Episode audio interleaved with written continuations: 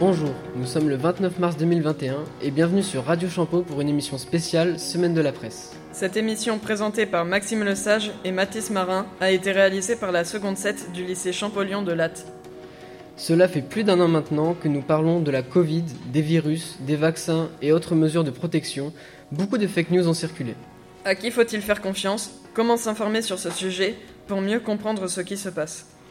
Pour tout savoir sur l'information scientifique, nos journalistes de la classe média sont allés questionner des professeurs ainsi que des professionnels dans le domaine scientifique. Nous recevrons aussi dans le cours de l'émission un invité exceptionnel sur ce plateau, c'est monsieur Yann Marec, le rédacteur en chef du Midi Libre. Mais tout d'abord, nous avons voulu savoir comment les sciences établissent la vérité. Géraldine et Juliette sont allées poser la question à monsieur Bitton, un de nos professeurs de philosophie. Ensuite, monsieur Bessuges pour les SVT et madame Martin en SI vont nous parler de la veille scientifique. Sur quoi s'appuient les sciences pour démontrer une vérité ? La fonction de la science, c'est de convaincre tout homme et de fournir les éléments susceptibles que cet homme puisse par lui-même refaire le chemin qui a conduit le scientifique à découvrir cette vérité. Alors je crois que déjà il faut distinguer plusieurs types de sciences. Traditionnellement, on discerne les sciences purement formelles, c'est-à-dire qui reposent essentiellement sur des raisonnements abstraits. C'est le cas des mathématiques. Les mathématiques ne nous parlent pas du monde extérieur. 2 plus 2 égale 4, ce n'est pas 2 pommes plus 2 pommes égale 4 pommes. C'est le 2 en général. C'est le chiffre abstrait 2. Donc les mathématiques ne nous parlent pas du monde. Dès lors, pour établir une vérité mathématique, la démontrer, on ne va pas s'appuyer sur des expérimentations, sur des observations. Ensuite, nous avons les sciences dites de la nature, les sciences expérimentales, qui, elles, reposent à la fois sur l'observation et sur des hypothèses émises par la raison à propos de ces observations. Il y a le fameux exemple, la découverte de la loi de la chute des corps chez Galilée. Galilée va s'opposer à l'intuition immédiate en réalité fausse, selon laquelle les corps, plus un corps est lourd, plus il tombe vite. C'est la fameuse expérience basique que tout le monde peut faire. Vous prenez une boule de pétanque et vous lancez une feuille d'arbre à côté, vous les lâchez toutes les deux en même temps, la feuille tombera après. Donc l'expérience immédiate, non scientifique, nous montre quoi ? Nous montre qu'apparemment ce qui est plus léger tombe plus lentement. Mais Galilée arrive et va faire une autre hypothèse.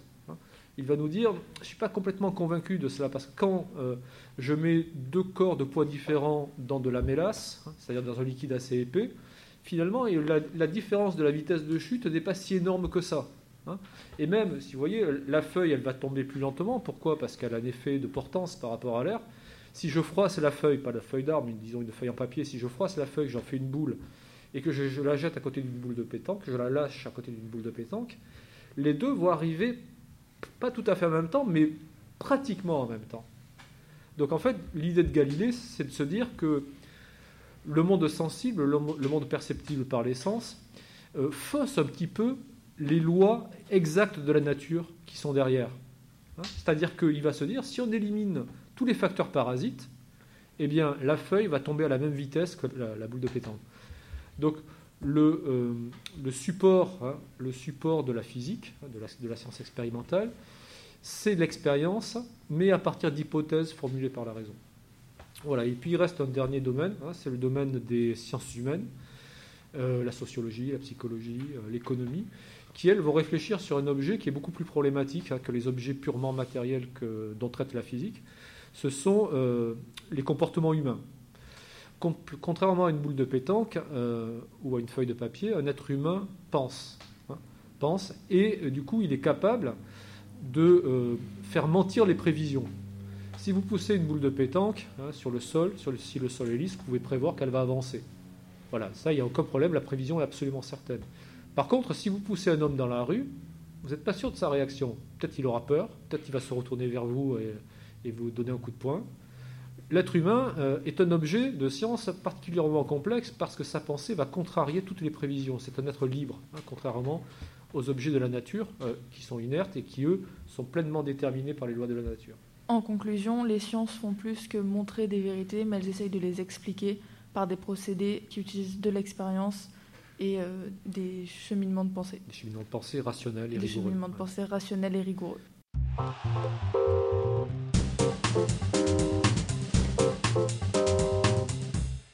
Bonjour Monsieur Bessuges. Bonjour.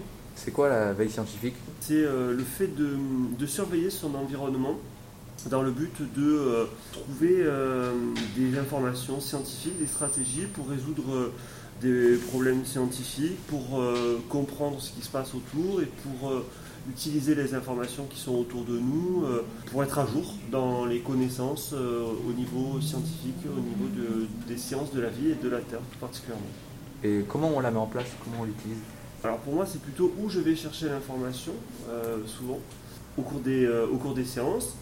Très souvent, on va parler de points scientifiques. Il faut que ces points scientifiques soient à jour. Il faut parfois rajouter quelques informations plus contemporaines et faire un lien entre le cours et ce qui se passe autour de nous pour que ce soit pour vous plus parlant et plus d'actualité.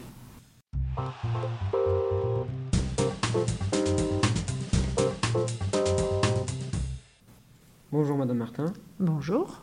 Vous qui enseignez donc les sciences de l'ingénieur au lycée Champollion, comment définissez-vous une veille scientifique ? Une veille technologique ou une veille scientifique consiste à s'informer de façon systématique sur les techniques les plus récentes et surtout sur leur mise à disposition sur le marché. Il ne faut pas confondre avec de l'espionnage industriel puisque l'idée est d'avoir des informations ouvertes et accessibles à tous. Et que conseillez-vous aux élèves pour qu'ils organisent des veilles scientifiques ? Donc je leur demande d'être curieux, de regarder autour d'eux. Lorsqu'ils sont chez le médecin, qu'ils regardent une revue, il y a peut-être un objet qui va les interpeller, quelqu'un qui va leur parler de quelque chose. Et une fois décidé sur le thème, l'idée c'est de faire des recherches sur Internet par exemple. Il y a des sites dédiés à l'innovation technologique, également des sites comme la Radio Europe 1 qui proposent une innovation un jour. Comment vérifiez-vous si vos sources sont réelles ou fausses ?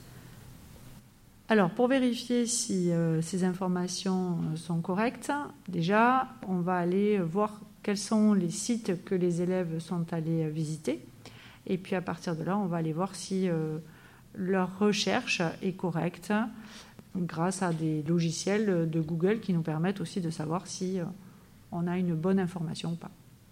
Merci beaucoup pour votre temps et vos réponses. Nous vous souhaitons une bonne journée. Bonne journée. Les interviews ont été réalisées par nos deux Enzo, Marien, Ornella, Quentin et Lucas. Mais allons maintenant à la source de la connaissance scientifique. Nous avons pu interroger des personnes qui travaillent au Centre international de la recherche agronomique pour le développement. Monsieur Muller s'occupe de modélisation de systèmes complexes et Monsieur Trébuchon édite la revue scientifique Bois et forêts des tropiques. Manon, Lucie et Luna ont préparé cette interview. Le deuxième a été réalisé au téléphone. Comment savoir si les informations scientifiques sont vraies ? D'abord, on part des données, et là-dessus, on va faire un certain nombre d'hypothèses. Par exemple, l'hypothèse « tel vaccin est efficace ». Pour cela, qu'est-ce qu'on va faire ? On va injecter le vaccin à un certain nombre de personnes, on va ne pas injecter de vaccin ou un placebo à un ensemble d'autres personnes, et ensuite, on va regarder dans ces personnes-là, celles qui, dans, par exemple, le mois qui suit, vont tomber malades ou ne vont pas tomber malades.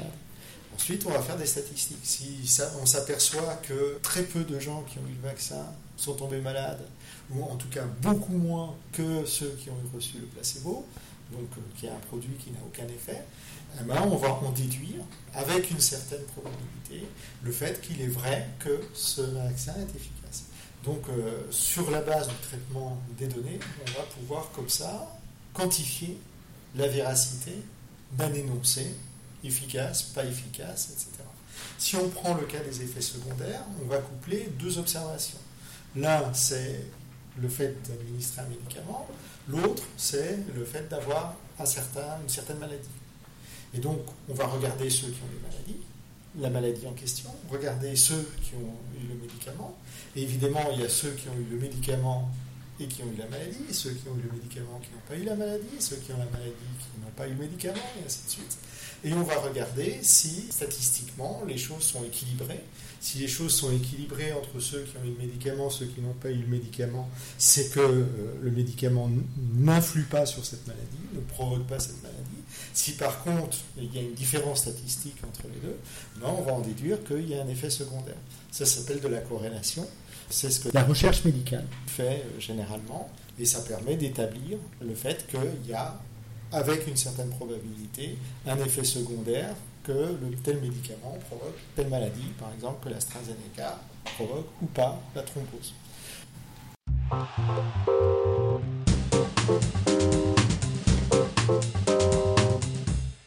Comment choisissez-vous vos articles à éditer ?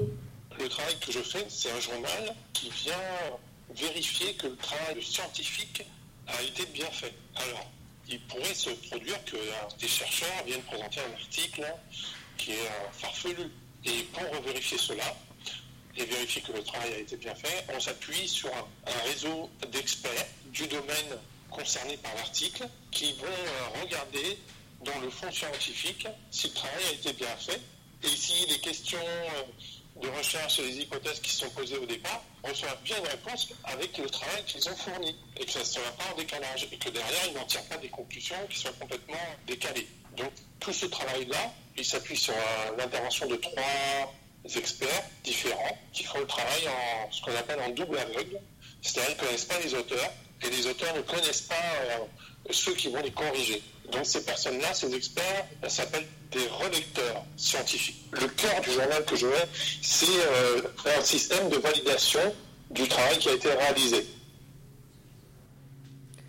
Les éditeurs scientifiques publient donc après vérification ce que les chercheurs ont prouvé et découvert grâce à leurs recherches. Mais ces articles sont souvent difficiles à comprendre. C'est alors que les journalistes scientifiques font leur travail. Gabin et Raphaël vous en parlent. Mais d'abord, écoutons Alpha Blondy avec Science sans conscience.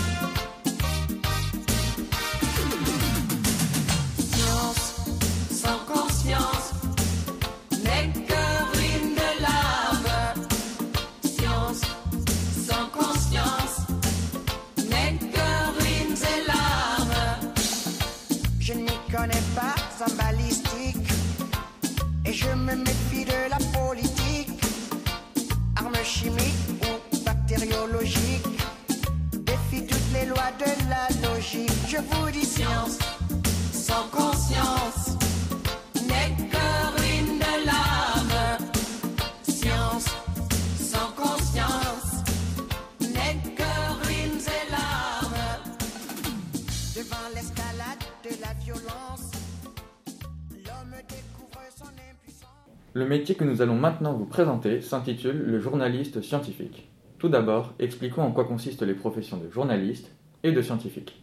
Un journaliste est une personne qui recueille, recherche et vérifie des informations avant de les distribuer sous forme d'articles sur tout type de support média, presse écrite, radio, télévision, etc. Le scientifique, lui, est une personne qui se consacre à l'étude des différentes sciences ou des nouvelles avancées avec rigueur et des méthodes scientifiques. Donc, la profession de journaliste scientifique est une forme de journalisme qui est dédiée à la publication d'articles couvrant l'actualité scientifique et qui permet de faire découvrir au grand public les progrès de la science. De nos jours, les résultats de leurs investigations sont de plus en plus mis en avant avec l'augmentation du nombre de rubriques et magazines scientifiques. D'ailleurs, avant, peu de gens s'intéressaient à l'information scientifique, mais depuis le début de la pandémie, tout le monde a besoin de s'informer sur ce domaine de la science.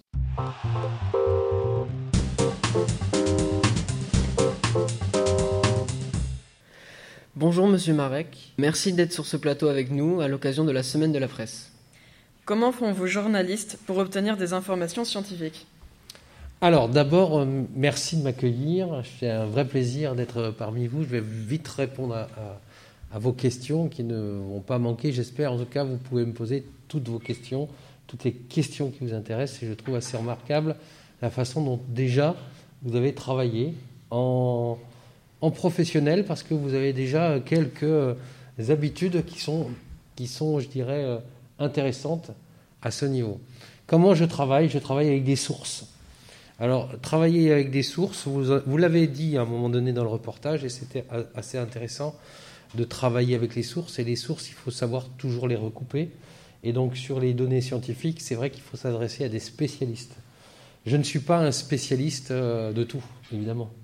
Et dans le domaine scientifique, il faut pouvoir compter sur un certain nombre de personnes, de personnalités, qui vont vous valider, vous donner des informations. Et encore une fois, ce qui est important aujourd'hui, et ça c'est très important à mon avis, c'est capital, c'est de pouvoir se dire sur une information, j'ai la possibilité de recouper cette information. Je pense que vous avez compris de quoi il s'agit, recouper une information, messieurs les rédacteurs en chef. Recouper une information, vous savez de quoi il s'agit. C'est-à-dire qu'il faut avoir une première source, une deuxième, et si on en a une troisième, c'est très bien. Parce que c'est de cela dont il s'agit, et c'est ce que vous verrez dans les informations qui sont partout, sur les téléphones, sur vos tablettes, à la télévision, et notamment sur vos téléphones, entre l'information et toutes les données qui sont sur les réseaux sociaux. Et j'imagine que vous êtes tous, sur les réseaux sociaux. Je fais ma petite campagne de la semaine de la presse et à chaque fois, je pose la question, qui est sur les réseaux sociaux? J'ai toutes les mains qui se lèvent. Qui est sur Snapchat? J'ai 80% des mains qui se lèvent. Qui est sur Twitter? J'ai 5% de mains qui se lèvent. Et j'ai un petit peu de TikTok. Pour le reste, c'est Epsilon. Est-ce que je me suis trompé? Donc, là-dessus, faites très attention, parce que sur Snapchat, j'ai vu beaucoup de choses très approximatives. Tous ces réseaux sociaux, la difficulté, c'est de trouver de la bonne information et de l'information qui est sourcée et qui est recoupée. Et pour ça, c'est un vrai travail de recherche à faire. Pardonnez-moi d'avoir été un peu long dans ma réponse. Non. Pour éviter les mauvaises informations, comment font vos journalistes scientifiques? Avez-vous des conseils pour nous? On va revenir sur quelque chose qui est très important. C'est les journalistes scientifiques. Donc, ils ont une approche. D'abord, moi, j'ai pas un journaliste scientifique qui est spécialisé dans ce domaine. J'en ai un qui aborde ces questions, mais il ne fait pas que ça. C'est quand même un travail qui est très spécifique et ce ne sont pas des sujets qui sont abordés au quotidien. Quand je dis au quotidien, c'est les sujets au quotidien, c'est l'économie, c'est le fait divers, c'est la santé, encore plus cette année. Ça, ce sont des sujets récurrents. Et du reste, là, j'ai des spécialistes. Des spécialistes dans ce domaine-là, je ne les ai pas. Ce qu'il faut faire, c'est d'avoir des contacts. Ça, c'est capital. Ce qu'on appelle le carnet d'adresse. On disait le carnet d'adresse. Ben là, c'est les contacts que vous avez. Là, dans ce téléphone, j'ai 1300 contacts. Et c'est très facile. Mais ça, c'est le contact. Ça, c'est la personnalité du journaliste qui va devancer celui qui n'a pas de contact parce que s'il ne sait pas ce qui se passe aujourd'hui, qu'il y a une petite réunion autour de la semaine de la presse et qu'il essaye d'avoir des informations, c'est beaucoup plus compliqué pour lui de savoir qui est la seconde 7 avec Madame Roth et Monsieur Thiefel. Moi, je vais faire le tour de la question en à peine 5 minutes. C'est ce qui va faire aussi la pertinence du journaliste, c'est d'être rapide, d'avoir des contacts et de recouper de l'information. Maintenant, quelles sont les formations afin de devenir journaliste? Est-ce qu'il y a des formations spécifiques pour devenir journaliste scientifique? Alors, oui, mais il y a un tronc commun. Alors, un journaliste, franchement, c'est pas compliqué. Hein. C'est pas très compliqué. Il suffit d'être pas mauvais en français. Je ne dis pas excellent, parce que j'étais forcément pas excellent. Du reste, je pense que s'il y avait quelques professeurs que j'ai eus à votre âge, seconde, première, terminale, et qui m'ont suivi, se disent c'est pas le même.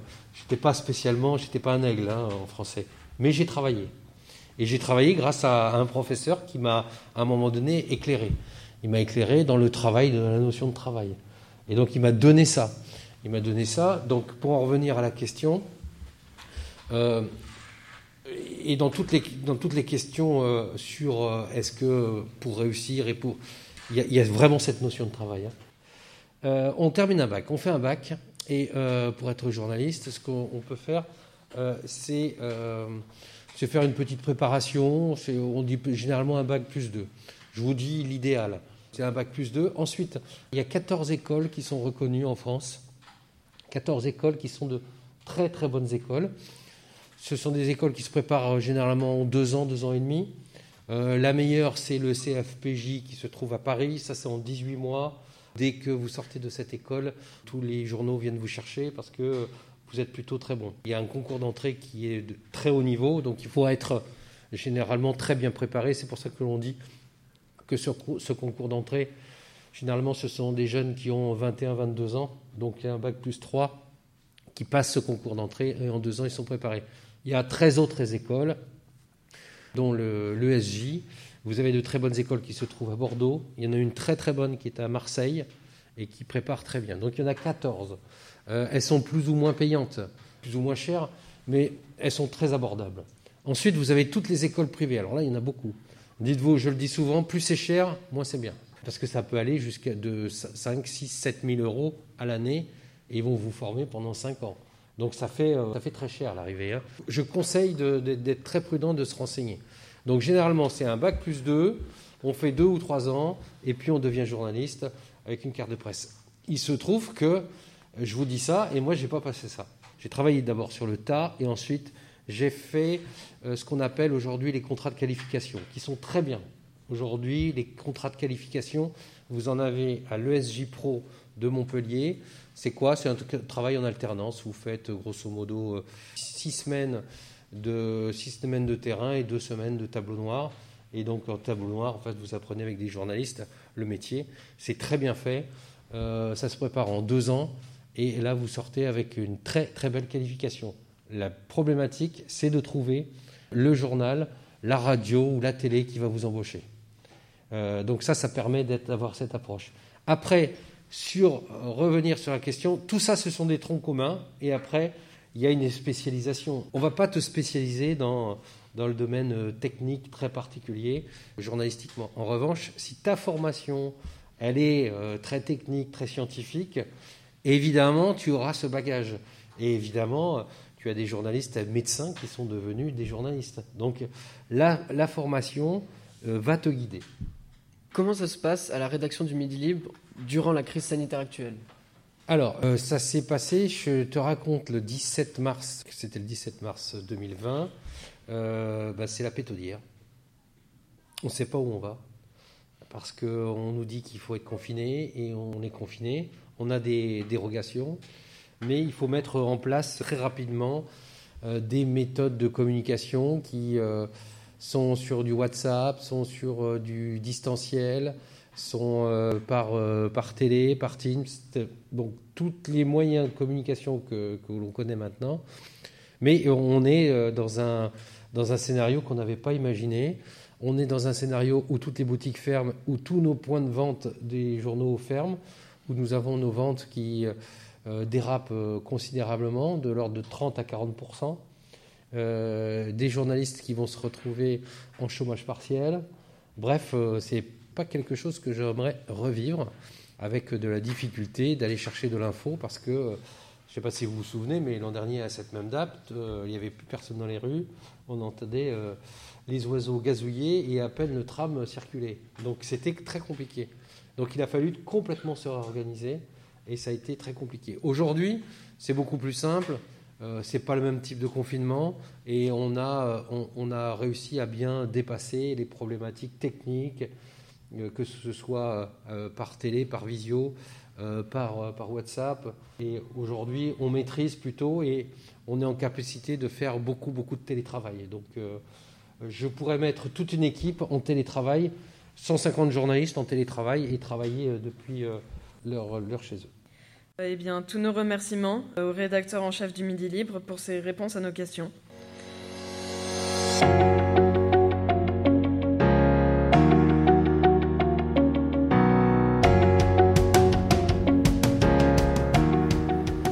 Nous sommes à la fin de notre émission, merci d'avoir écouté, c'était Radio Champeau présenté par Maxime Lesage et Mathis Marin à l'aide de la classe de la seconde 7.